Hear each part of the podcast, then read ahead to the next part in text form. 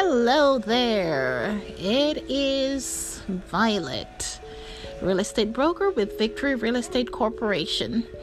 I am giving you all a shout out today to wish you all a prosperous and happy new year. We should be really thankful for God sparing our lives and that we're, you know, looking forward to hope once there is hope, once there is life, there is hope. I woke up at about 2 o'clock this morning to hear about a death. So, every day above ground is a beautiful day, and we should really give God thanks for it. I just wanted to start my new year giving each and every one of our loved ones a shout out. And as we look forward to the new year, let us remember to put God first, then our family, than ourselves.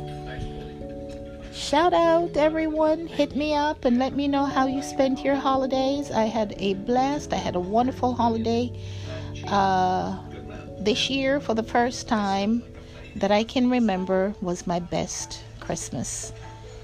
Today I am relaxed and I am gearing myself up to uh, start working for the new year. So far, so good. I have a number of clients lined up for the new year, number of buyers.